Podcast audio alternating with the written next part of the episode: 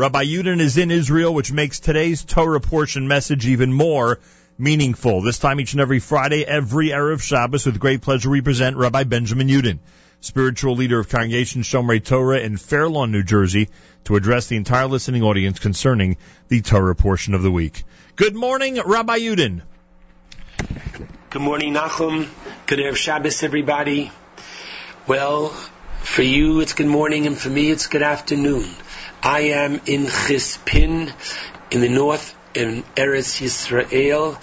I happen to be with a group of over a hundred young women from the states and other places who are joining NCSY, uh, learning and touring Michlelet. And by the way, Nachum, regards from your daughter Chava. Last I saw, she's having a wonderful time. There are young men here, young women here, and spending at the moment where they should be in and around Beit Shemesh up in the north because of what is going on in Eretz Yisrael, which we'll speak about in a few moments. Tomorrow we have the privilege of reading Parshas Matos, According to the Chinuch, Parshas Matos contains two mitzvos, one positive and one prohibition, and they both relate to the Nedarim, including Lo Yachel Devoro, that a person is not to profane his speech. I'd like to share with you what I consider something very timely and very significant.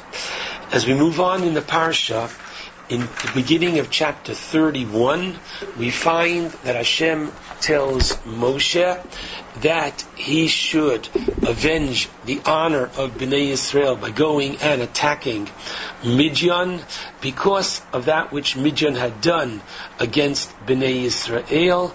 And he tells Moshe that they are to take and go to war.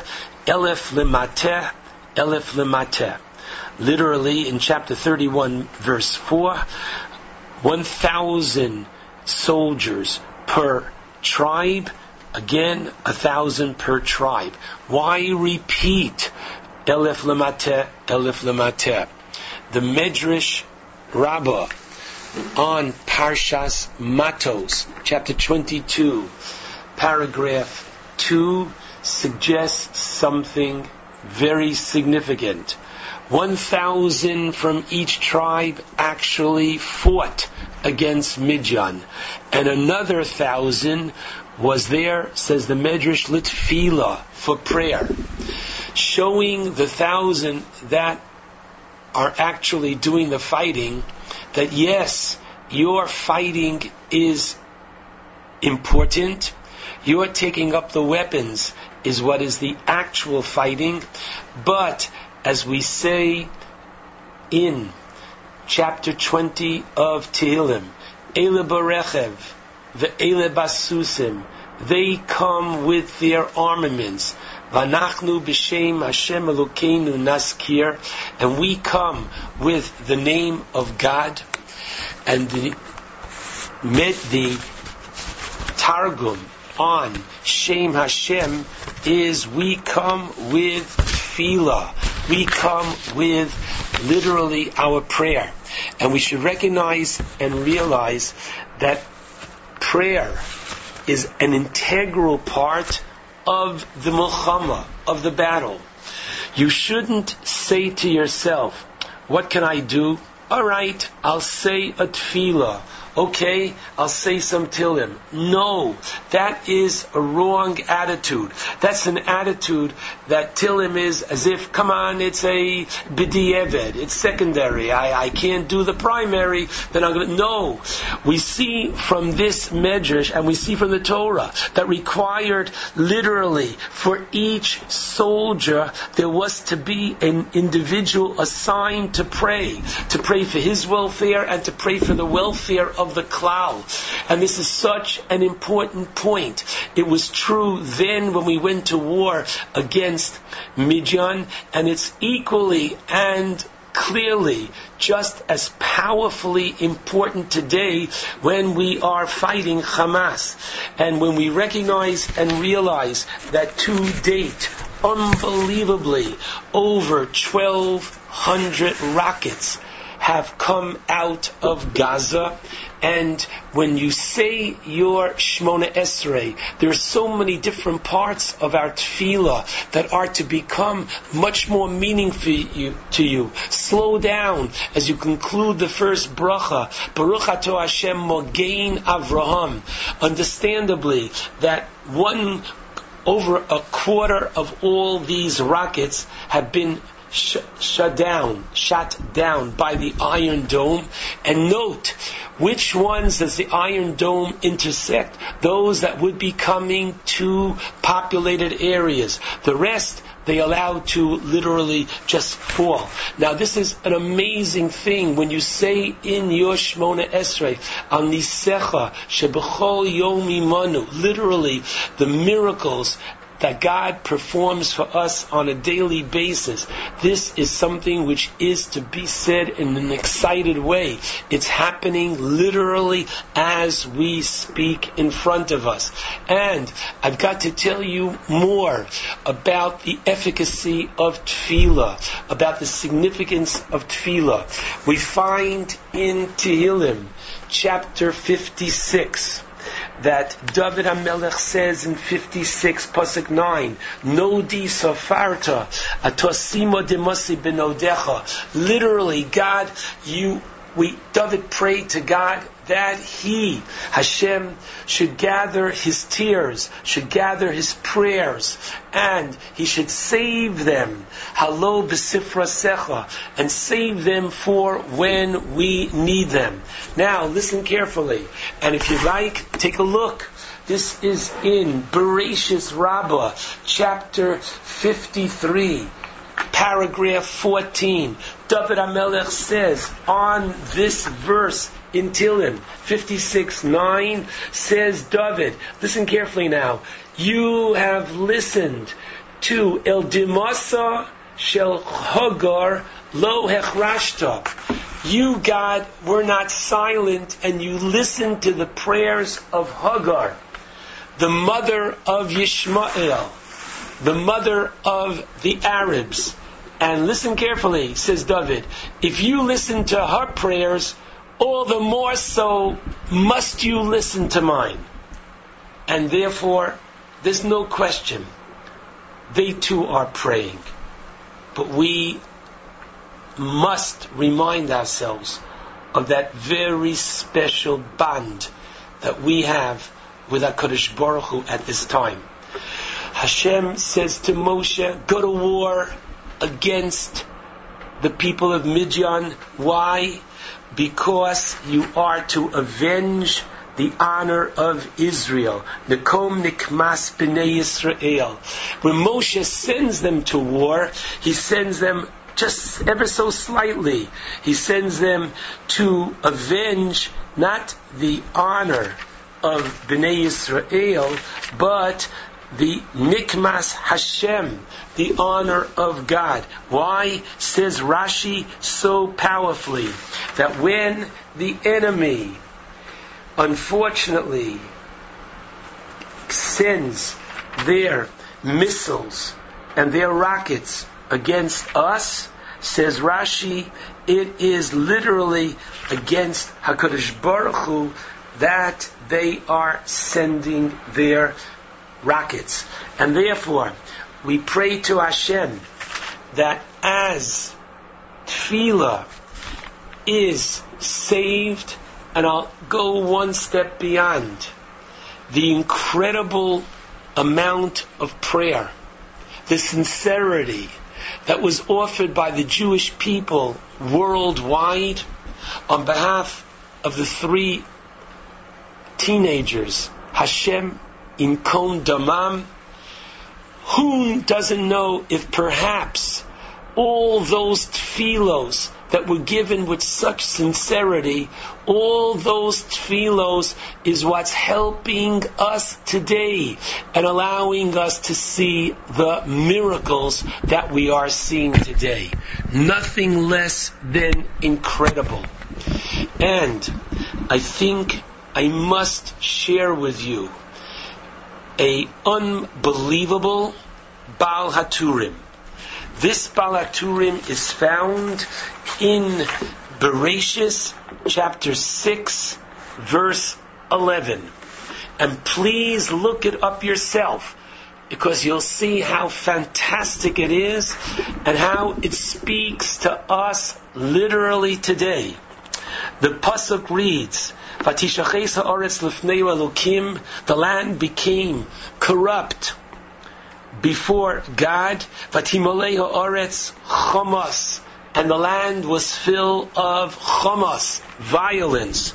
On this pasuk, if those who are familiar with the style of the Baal Haturim, wherever you find, not wherever, he always tries to give you similarities of language. And he says, take note that here the Torah says, Vatimoleya Oretz Chamas. The land was filled with violence. And he sends you to the beginning of the book of Shmos, where the Torah tells us how the Jewish people became literally plentiful. They gave birth shisha bekeres echad, six tuplets. They were the mommy gave birth six at a time. Chapter one in the book of Shmos, pasuk seven, Vatimoleya ores osam. So there it says Vatimoleya ores osam in Shmos one six. Here in Bereshis in 611, it says, Vatimolei Oretz Chomas. Now listen to this, what he says. Unbelievable.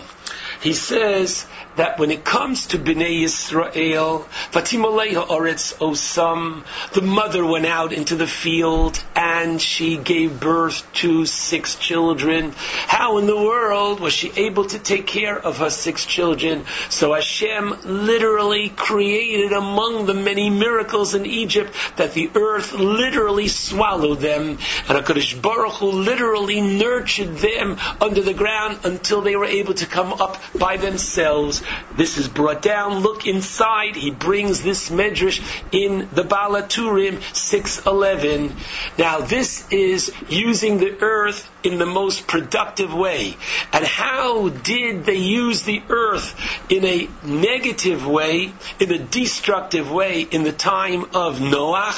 What happened was a person would give a treasure to his friend, do me a favor, please take it and uh, safeguard it for me. And what did he do with it? He would bury it in the ground. But before he buried it in the ground, he would what? He would put some perfume, some aroma, so later on he'd be able to find it in the ground and he would steal the other person's money. So they used it for violence and we used it for productivity. When we had Gush Katif, tons of produce came out of there. And just like Yitzchak, who lived in Gerar, was able to bring Me'ash Sha'arim, a hundredfold from that area, when we were there, we saw literally the hand of God, and it was Vatimolei Ha'aretz Osam.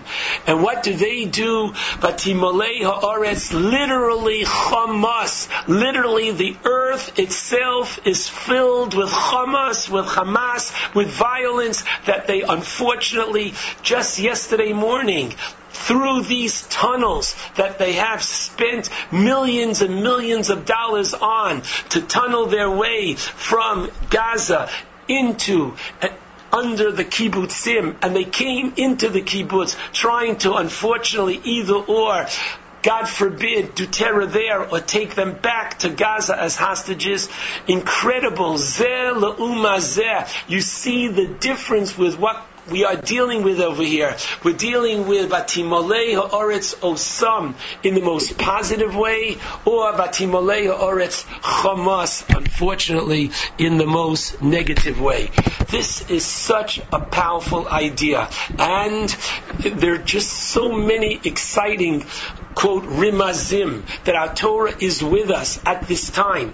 Take a look, if you'd like, in the Yalkut Shimoni in Tehillim, and the remez is, namely the chapter is Tafshin Ayin Dalit, exactly our year. And what does it talk about? God accepting our tefillos as I began with the pasuk from Tehillim Nun Vav 56 pasuk 9. I just want to conclude with a beautiful Rashi found once again at the beginning of the Torah, in the beginning of Perik Beis. And what does the Torah say there? That on the sixth day, it had nothing grew. When it says that on the third day God created the vegetation, the trees, the grass, it means it was all beneath the surface of the earth. It had not yet sprout forth because, as the Torah says, "V'adam ayin lavodes adama," and this is chapter two, verse five. And Rashi explains, what does that mean?